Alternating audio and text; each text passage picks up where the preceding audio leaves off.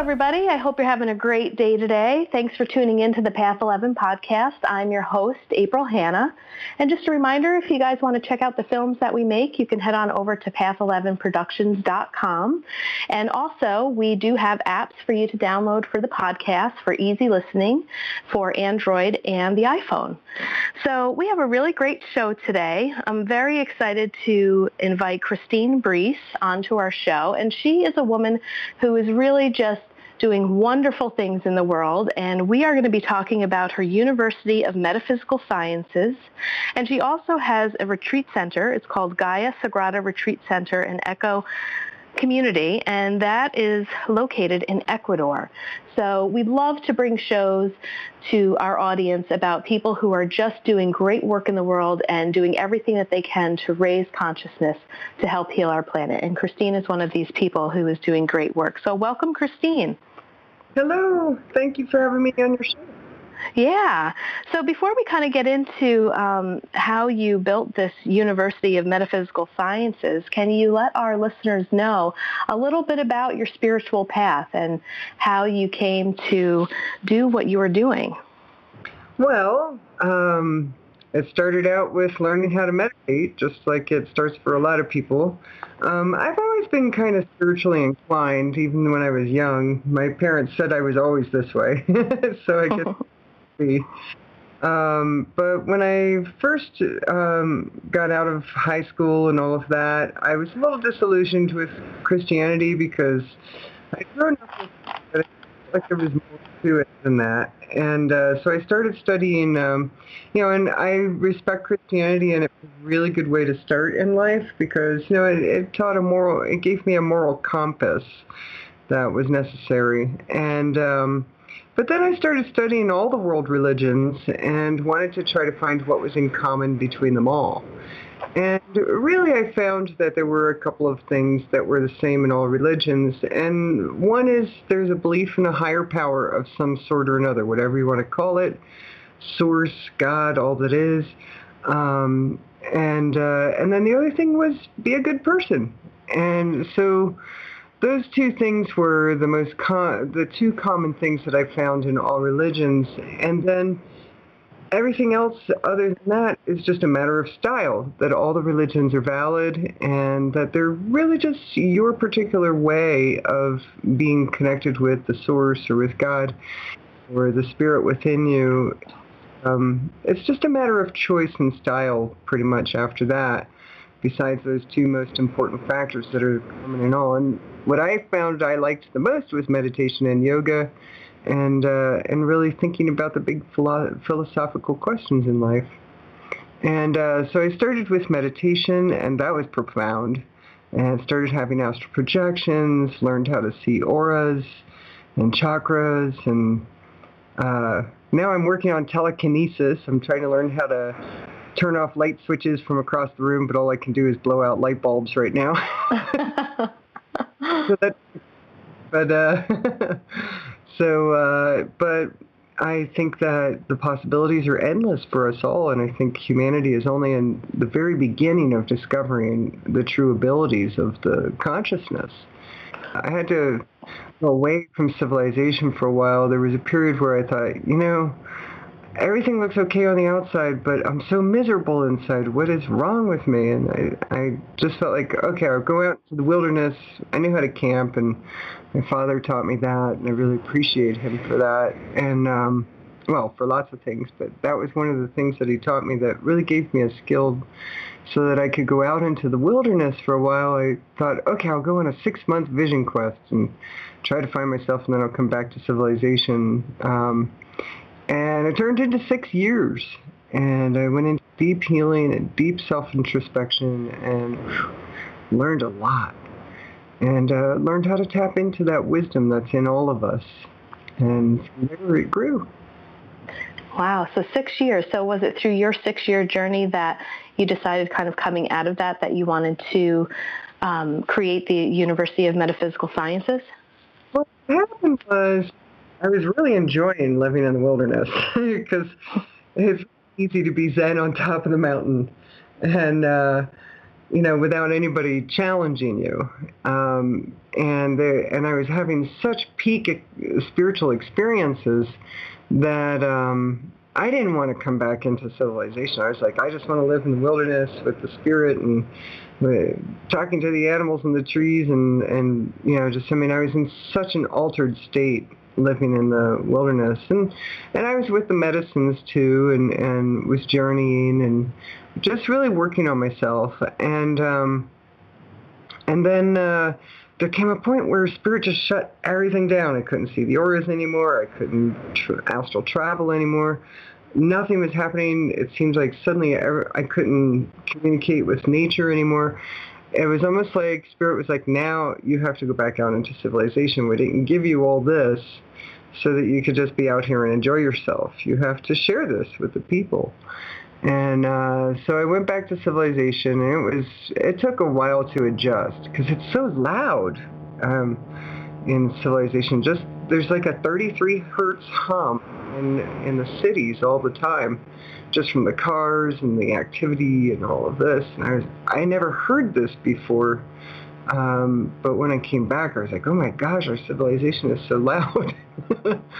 and and then um, and then I started teaching meditation classes for free just to hone my skills and and uh, and then later it turned into okay I charged five bucks for the class and and people would be with me for about a year or so and I'd have them go through this whole whole thing that I had designed and and um, a lot of them said at the end like gosh I feel like I've changed so much I should have a degree or something and I said, yeah, you know, that sounds like a good idea. And I had always fantasized about making a school, so I thought, okay, well, let's do it. Um, but I only had $200 and classic Macintosh uh, uh, computers the size of a shoebox with a screen the size of a 3 by 5 index card. And uh, that's what I started the school on. Started writing the courses and then gathered a lot of writers and you know, who specialized in their fields and, and came up with an incredible curriculum, made the meditation CDs, everything. So that's how it started. And then it just grew and grew and grew. And now it's pretty big. I mean, now the school is the largest of its kind in the world. And uh, we serve students in 127 countries all over the world. So, and we have many, many tens of thousands of students. So so can you tell me a little bit more about how large the school has grown up until now and how many students are, are in the school and how many courses do you have? Well, right now we have students from, we have tens of thousands of students from all over the world, 127 countries. And um, University of Metaphysical Sciences got to be, has become one of the, biggest school of its kind in the world right now and uh, the students are just from everywhere, all kinds of all kinds of cultures and countries, and um, and they study online. They don't have to be here physically. They just they st- everything is online. The meditations are like the the lab work of the courses, and the courses are in PDF files. So and the meditations are in MP3s, and so everybody can download everything and so and take their exams online and they get their degrees online everything we send them by postal mail their degrees even if it's in another country and um, and we're getting ready to install a more interactive online situation like the online colleges have where the students can talk with the teachers and um, there's discussion groups and uh, we're even getting ready to make videos for all the courses, so it's getting something that's in a continuing development. it, it, never really ends. But the school's gotten really big, and um, it's pretty hard to keep up with it now. yeah, I see that. I mean, you guys offer bachelor's degrees all the way up to doctoral degrees, and I think the important thing for people to know is you're also accredited. So can you also talk about the accreditations that, you know, this isn't just like, oh, an online, you know, metaphysical school where you're getting a certificate, but I mean, these are real degrees here. they are. Um, for, I forgot to answer your other question about how many courses there are. There's 80 courses in the school, but we're always adding more, just so you know. Uh-huh. And um, and the accreditation isn't the kind that can get federal student loans, though. It's not called Title IV accreditation. It's religious degree accreditation. And um, these are actually religious degrees. They're not secular degrees that can get federal student loans. But it's very hard to get a religious degree that's actually accredited by an agency that accredits religious schools. And um, and a student when they get their PhD, it's important that they don't call themselves just the PhD. It's supposed you sh- you need to specify that it's PhD in metaphysical sciences, for instance, or metaphysical counseling or holistic counseling. There's different kinds of um, uh, different names of the degrees.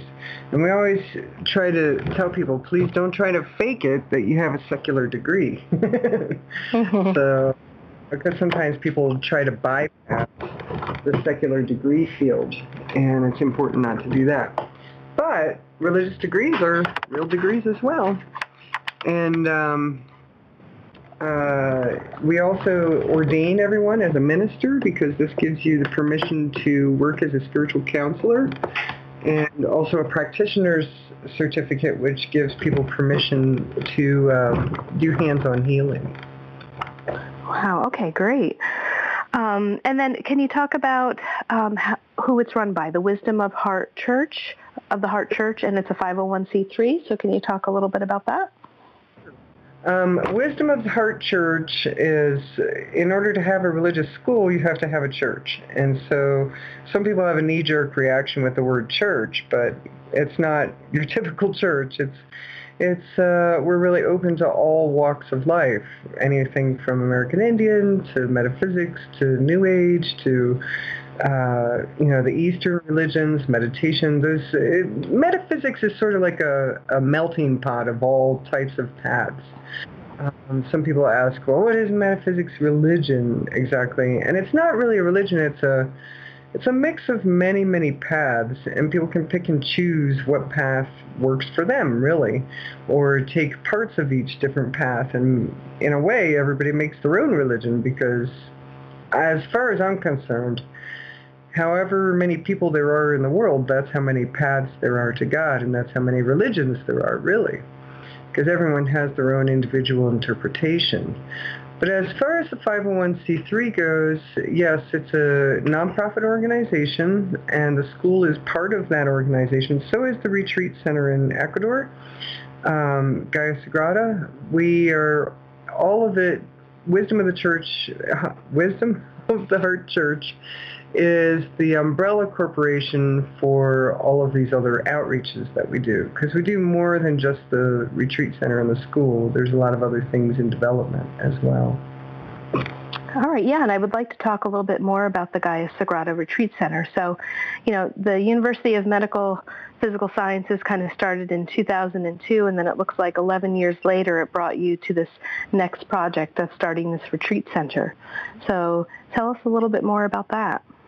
Well, Gaia Sagrada is so beautiful. Oh my gosh, it's it's magical mountains of Ecuador. It's in the Andes Mountains, and oh, we can see all the stars at night, the galaxy. It's so magical here, and every now and then we see a UFO. and, um, and uh, and it's uh, on 55 acres, and it's way out there in the country. It's so beautiful. Um, we have an Ecuadorian community around us, which is really lovely. If you wanted to see all the traditional Andean mountains types of, of people uh, who are Ecuadorians who, who live here, who are actually the ones where all the shamanic traditions come from. And here at this retreat center, we do different kinds of retreats, but the main one right now is the shamanic retreats with ayahuasca and San Pedro shamans and they give the ayahuasca medicine and the San Pedro medicine, and we have sweat lodges, and it's really profound the work that we do here. It's it's so incredible. It's like 20 years of psychotherapy in two weeks, and uh, a lot cheaper than 20 years of psychotherapy too.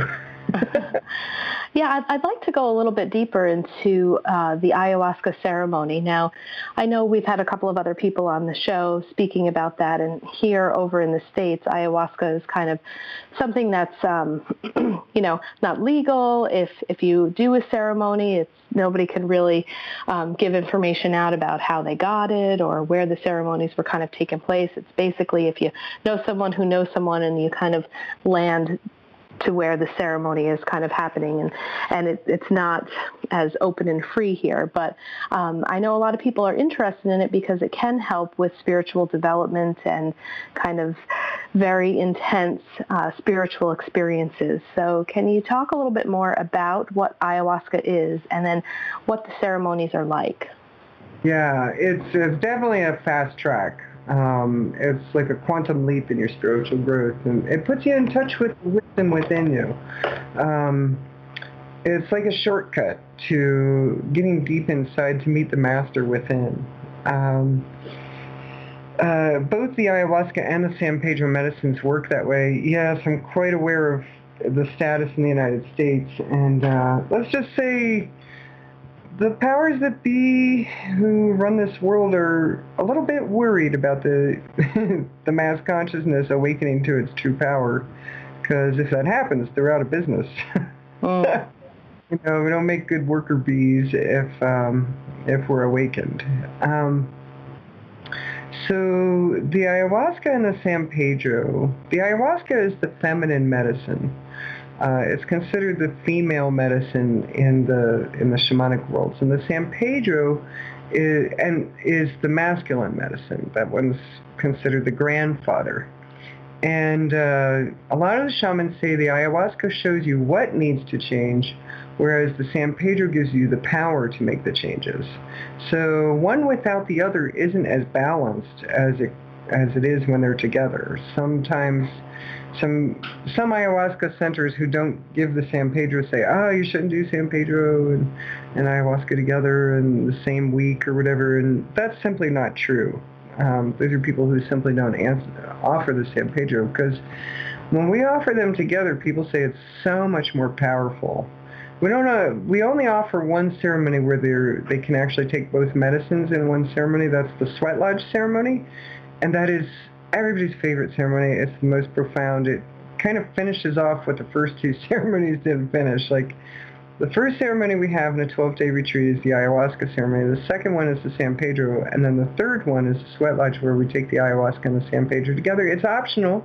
They don't have to. They can do it if they want. And uh, whatever the first two ceremonies didn't finish, usually the sweat lodge finishes with the two together. And it's like having your grandmother and your grandfather together holding you hand in hand, um, helping you with your journey. And it seems really important that both are together. Um, and there's more centers offering them together, but there's still so many that only offer one or the other. And I personally think that it's not a balanced experience if you don't experience them both. Um, so what, yeah. what brings people to an ayahuasca or San Pedro ceremony? I mean, what, what would you say, although I, I'm assuming that each experience obviously is individual to the person. There's probably no um, ayahuasca ceremony that happens that are ever identical because we're each individual and you know unique and probably have our own lessons to learn. But is there something like in the bigger picture that collectively people who have gone through a ceremony like this would say, "This is how it transformed me. This is." This is the reason why I went and I got exactly what I was seeking for. What's the actual purpose of wanting to go into a ceremony like this? Well, it usually starts with people wanting to change their life. A lot of a lot of the people have tried a lot of things. They've tried a lot of methods. They've tried a lot of techniques. They've read all the self-help books. They've went to a lot of workshops, and they're still not fully healed from from the past or or let go of the anxiety about the future. And um, so usually people have reached the end of the line. Not always, but most commonly people are like, all right, that's it. Or they come for physical healing, like if they've gotten an illness or something. Um, but uh, a lot of people have tried everything else and they're like, all right, that's it. I got to try this. This is my last attempt at trying to heal my life. And uh, a lot of times, not always, but a lot of times people are like, all right, I just, I really need this to be done. I need to be healed. And, um, and, or a lot of a lot of the theme also is people trying to find their life purpose. That's the other most common theme, either healing the past or healing from the anxiety about the future, or finding what their purpose in life is because they're still not able to um, not able to determine exactly what they're supposed to be doing with their life. Well, after the, these retreats here, not only is the past let go and the healing happens in a really profound way, um, where people just finally are able to make peace with it, but also people really get a clear picture about what their life purpose is. And, um, you know, because there's a lot of angels coming here who are trying to figure out what they're supposed to be doing to help humanity. And, um, and somehow the medicines show them a lot of things about themselves and, and a lot about what their mission is about. And the other thing that happens is people get a whole new world perspective. Not only a, a new perspective about themselves, a new world view is the other thing that comes out of it, where they're not so distressed about the challenges that humanity is going through right now. And because right now it looks like the world is in chaos and going mad and and uh, looks like it's going in in a handbasket to hell, really, and that humanity is not going to recover from what's going on. But they have a lot of a renewed sense of hope about it, and that they have a part in this, because awakening is spreading like wildfire through humanity right now and uh, there's going to be a moment when it reaches a critical mass, when it just becomes really evident and things move really fast to a better space. But right now, there's so many people who are in the closet, they still have their corporate jobs, they can't show that they're really spiritual. Uh, a lot of people are still hiding this awakening that they're going through. There's going to be a moment when it's not hidden anymore. And these medicines help people move into being more willing to be a visible light bearer in this world. Not only to heal their own life, because that's where it starts. You know, heal or heal thyself first. But then they see where it can move, where the healing that they've done for themselves can move out into a bigger mission in the world. And it's a beautiful thing to witness because people are so different after they come here for a retreat. We, we really should take before and after pictures because before they come, when they first get here, they're all kind of a little bit nervous. They look a little bit unsure. They're some are even scowling. and then the after picture, everybody is just shining and bright and changed, and oh my gosh, it's so profound the difference. Now, I I have a question because I think I can't remember the movie, but um, you know, sometimes when Hollywood depicts ayahuasca ceremonies, I think it was something like a couple's retreat or something, some some funny comedy. I mean, they make it look like it's very painful, like people are vomiting, throwing up, getting very sick. Some people that I have spoken to who actually went through the ceremony, you know, they they raved about just how transformational it was, but at the same time they said they kind of felt like they met their own death in order to be reborn. And um, so it does sound kind of like a scary uncomfortable experience. Is there anything for those people out there like myself who would be totally just petrified to try this? Um, to kind of be encouraged to say, well, you know, you get through it, you live, you really don't die, and yeah, there might be some physical things that happen to your body during it, but it's a purging. I don't know. Is there anything that you could um, say about the actual ceremony, or is it not being depicted correctly in Hollywood when you see these these these ayahuasca ceremonies that these people are going through. yeah. It, it can be a little dramatic sometimes. I had a friend once who uh, was like, "What? People go there and they they throw up and they poop their pants and they pay for this?" right. and uh, um, it's not that bad. It really isn't. Um, we do always say never trust an ayahuasca fart. If you feel like you got to go to the bathroom, you go because mm-hmm. sometimes it can pretty strong uh, pretty fast. But it's a cleansing. It's a it's really a big cleansing. Ayahuasca knows every Twinkie and Big Mac you've ever eaten, and it clears out all those toxins out of your body. Usually the first ceremony is a big cleansing of the physical body, so that then you can have the goodies after that, um, the spiritual goodies. Um, so what happens is the the ceremony starts out really quiet with the uh, with everybody speaking their purpose and what their intentions are, or saying it quietly as the as the shaman prays for the purpose of the ceremony, and um, and then they take the medicine, and then about a half an hour to 45 minutes later, maybe an hour, the first person may have may throw up, and sometimes it's like a domino domino effect. Then the others feel it too, and and it happens for for several people. Not everyone. It really doesn't happen for everyone. Not everyone throws up. It's it's not. It really isn't.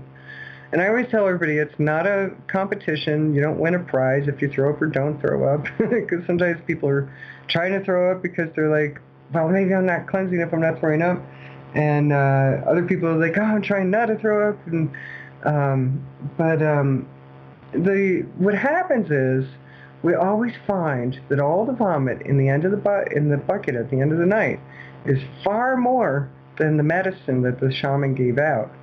And what the medicine does is it literally collects things in your body and your emotions and your mind, things that you no longer need. And it seems to turn into this physical release. Not all purging happens through through vomiting though. Sometimes people feel like they gotta throw up and then they cry and then they don't have to throw up anymore. Or sometimes feel like they people feel like they have to throw up, but then they start doing deep breathing and find that they need to learn how to breathe better. There's all kinds of different ways that the body can release.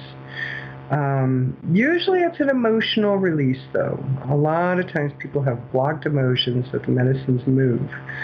And what happens with this is that people um, either cry or sometimes they need to to vocalize some kind of kind of hurt feelings about something and then there's a freedom after that that they've never experienced before and not I know there's some videos online with people screaming and you know acting like they're being possessed and all this stuff. I mean, this stuff is drama, and we don't believe in having these kind of ceremonies. We don't feel that this is the proper use of the medicine. It's not for an outward expression. It's for going within and really doing the work. Because if it's out on the surface and it's out in the physical world, then you're not really getting to the core of the problem. You're not really getting to the deep stuff far inside in that universe that's inside you. And um, and sometimes a person expresses and, and does have like a kind of meltdown, and when that happens, we take them out of the maloka, we take them to another spot, and, and we put them, you know, it's a little ways, you know, it's close, but just a little bit out of the area so nobody has to listen to somebody crying really hard or something if that's happening. Um, if it lasts more than five or ten minutes, we always take them to this other space that's really beautiful with a little mat, and we always have people sitting with them and taking care of them. And uh, we have a lot of helpers because you can't do this kind of work without a lot of help. And um, and you know, while they process, we talk them through it. We help. We sing songs to them sometimes, and um, sometimes we do psychic surgery if the person really needs an adjustment, and the person who is working with them can see the auras and, and be able to see what chakras are blocked. Usually that's me. Um, and um, and what happens is, is, that there's a big release. And we notice a huge difference between the first ceremony and then the second ayahuasca ceremony they do. Uh, the first ceremony, there's there's a lot of anxiousness, there's a lot of fear, then there's a lot of release. And the second ceremony is so peaceful. It's amazing. And, and very few people throw up in the second ceremony. Um, so it's not something that happens every time. And also, it's not that big a deal to throw up. It's not like you're throwing up like a huge meal because you can't eat after lunch. And so it's not like you have a big meal. It's just a little bit. It's really not that much. um, some people are like so terrified of just throwing up thing, and it's really not a big deal. And everybody's like, oh, I feel so good after it because some kind of big weight has been lifted off them. And it's not a weight of physical reality, it's a weight of emotional and mental realities that they're releasing. And uh, there's a certain freedom in that. All right, great. Helpful. I still, I don't know if I'm convinced yet to try, but we'll see. Maybe one day. Well, um, if a person is curious about it and they're still a little nervous, there's only one way to find out, and that's try it. right. exactly. So I have a question. Like, what's the difference between taking drugs or, you know, tripping or something like that, as opposed to taking ayahuasca? Drugs and medicine are not the same. Drugs cover up the problems, whereas mm-hmm. medicine heals. There's a hmm. difference. Um, when people take it recreationally, it's not the same as when it's in a situation like a ceremonial experience. It's really not the same because at a, in a ceremonial experience, it's a medicine. It's for healing. It's not for just partying. Right, and, that's um, true. It's a really different focus, and it makes a makes a big difference in how it how it works. And then it's not so scary. And yeah. Not, and this is like a shamanic tradition that has been practiced for years and years and years. I mean, this this is really an, an ancient spiritual practice, correct? Yeah. Oh, it's been here before the times of Christ. It's been around. Right. And of course, I have to ask this because I'm sure somebody else is thinking of it. Has, to your knowledge, has anyone ever died during a ceremony? Not in ours because we do it right there are places where people um, have died, and it's because they mix other things into it that shouldn't be mixed in. Ayahuasca never killed anyone, but some of these other things they mix into it, like Toe, which is Datura, sometimes they mix that into it to juice up the the ayahuasca experience. But then you're not meeting ayahuasca; you're meeting Datura. And um, and that's actually a, a medicine for people who are on a serious shamanic path to meet your fears and uh, that's not for beginners. You, you need to have a lot of experience in the in the spirit world to really understand what to do with that. Hmm. And um, you know, I've been there, and it's it's warrior medicine, and um, you can't do that if you're a beginner. And it's also very toxic. And then sometimes the other thing that usually kills people is the nicotine. Sometimes some places mix nicotine really heavy nicotine into the medicine uh, because they believe that it helps me- carry the medicine. But a person who is like, there's some people who are very allergic to nicotine. And if they've never smoked cigarettes or they've never, you know, they drink the nicotine in the medicine or sometimes they have just the nicotine purges, which are also very dangerous. And a person who has an allergic reaction to the nicotine, it, they could die. And you can't save them. And so we don't allow those things here. Our, our shamans are under contract only to make the purest of medicine. In the ayahuasca, there's only the vine and the leaf. That's it. Nothing else is added. The San Pedro, only the cactus, nothing else. Because those two things, those, those medicines, when they're made pure, they have never hurt anyone. So if you're ever going to go to a center, make sure you find out and sometimes they're not going to be honest with you about whether they mix anything or not. So do your research online and make sure that you don't just pick some center and don't do any research about it. Um, I always suggest look at testimonials of third-party websites that the center cannot control because the testimonials on any center's webpage are kind of irrelevant because they're never going to put a bad testimonial there you know, there's never going to be a bad review on their own site. But if you go to TripAdvisors or you go to ayaadvisors.org, um, you're going to find reviews about a place that the center cannot control. And then you're going to know whether that center really carries through or not with the, with the good experience and whether it's really safe. And people report that they feel safer here than they've felt anywhere. I mean, they, there's people who come here who have been to other centers, and they say we do it better than any place they've ever been. So, you know, that's a that's a really big testimonial, and we've become well known as one of the safest centers in the world. And whenever, I mean, whenever there's a problem with some ayahuasca center or something, usually people call us and say, "What what do you say is going on? What what can, how can you help me?" Um, or people say, you know, I've chosen to come to you guys because you have the safest repu- reputation in all of the testimonials and reviews. We have hundreds of reviews out there, and you know, it's just we really do get all these good reviews. It's some people are like, well, there's no, like no bad reviews about you. I'm like, well, I guess it's because we do it well. right. Well, gosh, I'm glad I asked that question because I really had no idea, but really important to know just from what you're saying that people really do their research and ask questions and I think it's great, you know, the um, the feedback that you gave for them to look at those third-party sites. Well, the only problem, especially with Peru. Anybody can call themselves a shaman and hang a shingle and start giving ceremonies. Somebody who's done three ceremonies and think they're a shaman now and they can get a hold of medicine, they call themselves a shaman, they open a business. And these are people without experience. These are people who do not know what they're doing. They have not been trained in shamanism. And this is rampant in this business now. Whereas in Ecuador, the only shamans who can practice are ones who have certification from the Council of Elders that they have been blessed to carry the medicine. They are not legally allowed to practice. There are some who are still practicing without these certifications in Ecuador, but technically the law is these shamans need to be certified that they've done their five to ten years worth of training, that they've been blessed by the elders to carry the medicine. It's not as much of a Wild West thing as it is in Peru. Ecuador is safer um, because the shamans are supposed to be you know, trained. They have to be certified or they cannot practice legally.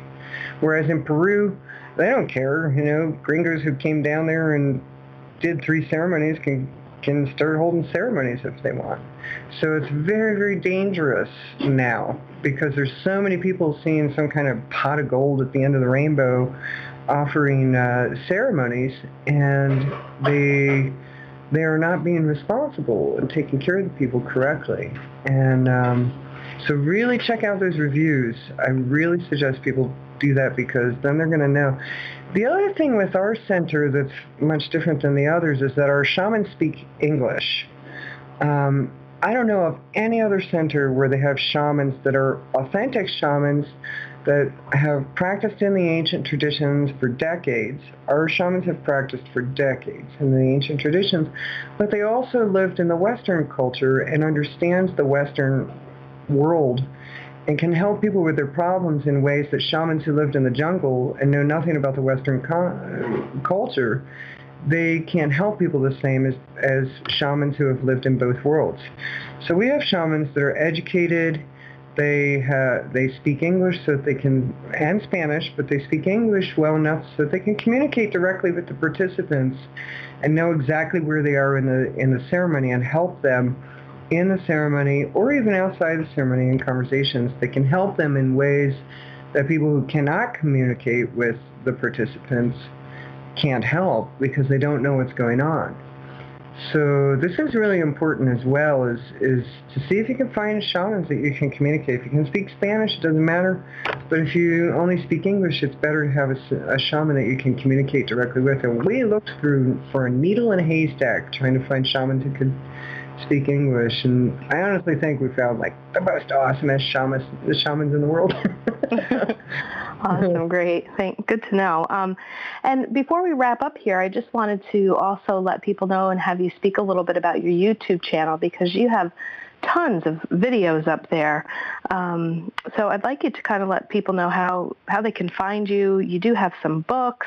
Um, I know you're working on a documentary that's coming up. And so if you can kind of rattle off and give our listeners your links and uh, different ways to reach you.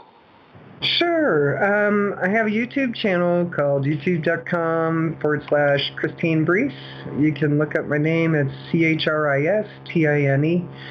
B-R-E-E-S-E is my last name, like the breeze, but with an S instead of a Z. And um, I'm starting to put a lot of videos there now. It's a channel that's been really uh, inactive for a long time because I was starting to make videos about eight years ago, and and uh, and then all kind. YouTube was not the same back then as it is now. I mean, now it's uh, it was kind of the wild west back then, and uh, the trolls were out of control, and I was just like, you know what, forget this. It's not worth it. You know, I'm giving these, explaining the mysteries of the universe, and there's all these trolls just, you know, pissing on everything. I'm like, ah, forget this. You know, I'll just keep working in the way I do. And now there's so many people who asked me to come back to YouTube and um, said, you know, your videos so helped me. Please, you know, make some more. And so I'm starting to get ready to make some more. I'm going to start making new ones in February. Right now I'm loading up some of the old ones that weren't there before. And um, so I'm loading, up the ones I made eight years ago. And, um, and, and then I'm going to start making new ones, um, you know, with a bigger, you know, now I know how to now that there's more equipment and computers and digital video has come a long way, um, we can make more fancy videos now. And we're making a documented a documentary for Gaia Sagrada uh, and ayahuasca and San Pedro and explain. We want to show the world that it's not so scary and to show what it's like for the work exchangers to work here and to meet the shamans and to to just see what the participants go through in every retreat and um, and just to we have a, a, a guy here who works in Hollywood. He's going to be here for five months and he's just going to catch all kinds of footage and you know we're going to make a reality show as well. So we don't know if it'll be 22 episodes or 13 episodes. We'll see.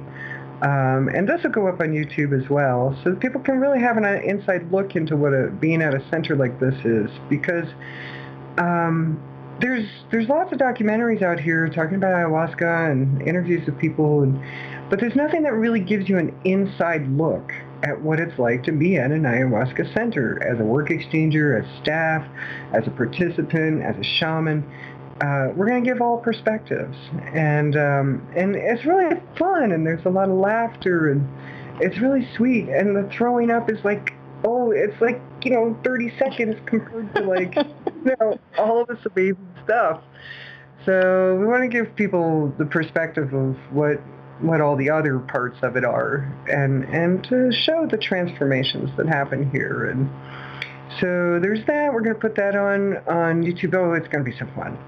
And then we will also make a documentary. And then um, and uh, I'm also going to be reading um, the my new books that are coming out. I haven't published them yet, but they're coming out. One is called Choose Yourself: The Power of One to Change the World.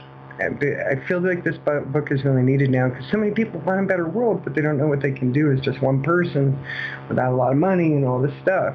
Right. And then the other, yeah, and then the other book is called Integrity Handbook for Spiritual Teachers and Students because there's a lot of people entering the world of spiritual teaching right now and a lot of people seeking but there's a, there's no real handbook there's no real guidebook on how to do this right and how to do this in a, in a way of integrity. Because there's spiritual teachers now who are just popping up all over the place and, and they don't have any training. That's one of the reasons why I created the school as well, is so that there's training for these people who who are trying to enter this field um, so that they can do it in, a, in an integrity way and understand what they're really getting into and understand this power that they hold um, over spiritual seekers, especially if a spiritual seeker is in an adoration phase of their path. Um, you know, it's really important to handle that kind of energy correctly. And uh, so I'm also so I'm going to put audio versions of these books online as well on YouTube, and, and uh, uh, we're going to see you know what publisher wants to carry it. So we're still in that in that phase right now. So if they want to come to my YouTube channel, it's the username is Christine Breese. We also have a channel called Metaphysical Sciences, which we're going to be putting out new videos there as well from the school. Um, if anybody wants to come on Facebook, I have three groups. One is, um, you know, these are Facebook groups. Christine Breese for anybody who wants to connect with me. Uh, Christine Breese and Friends is what it's called. We have Gaia Sagrada, which is the Gaia Sagrada Facebook group for all the ayahuasca retreats. And um, it, you don't have to have come to a retreat here to be part of it. If you're interested, you can be part of it. And then there's also a group for University of Metaphysical Sciences. Um, so, and then if you see my post, you'll you'll see that you could be friends with me. So. Uh, but I'm not going to tell you that right now because I want people to actually go to the groups first before they hook up with me on Facebook. So just to make sure that they are interested in what I do. My website's christinebreese.com. okay, great. Yeah, and we'll we'll put all of that in the show notes too, so people can have easy access to that. But in case if they're listening and they want it more quickly, um, yeah. And I'm just glad that our paths crossed, and I, you know I'm really excited about that one book, The Power of One to change the world because I feel like that there really are so many people like you out there and you know kind of these individuals that are making just a great impact and really like the power of one really can help to change the world you know. Mike and i are just two random people too you know. We're, we're making some of this stuff and putting it out there. We're not this mm-hmm. huge team. We don't have tons of money you know but it's just like you know each individual really can make a difference. And i think that a book like that is so powerful just to encourage every individual and human being just to go out and do what you feel is right and do it with love and yeah. you know yeah so this well, is great and if each individual did their little part to change the world because it's going to take all of us it's not going to take just one right and if each of us touch the part of the world we can touch it makes the world change overnight well thanks so much christine it was great to have you as a guest you, it was so lovely being on your show. You're lovely. Thank uh-huh. you so much. Thank you. Have a great day. You too. If you'd like more information about our films or to purchase our DVDs, you can head on over to our website at thepastseries.com. They're also available to purchase on amazon.com. Our films are also streaming online at vimeo.com, gaiamtv.com, and iTunes. If you have a show suggestion or would like us to interview someone specifically, please feel free to shoot us an email at info at thepastseries.com or send us a tweet at thepastseries. Please rate and review us in iTunes and subscribe. We hope you enjoyed the show.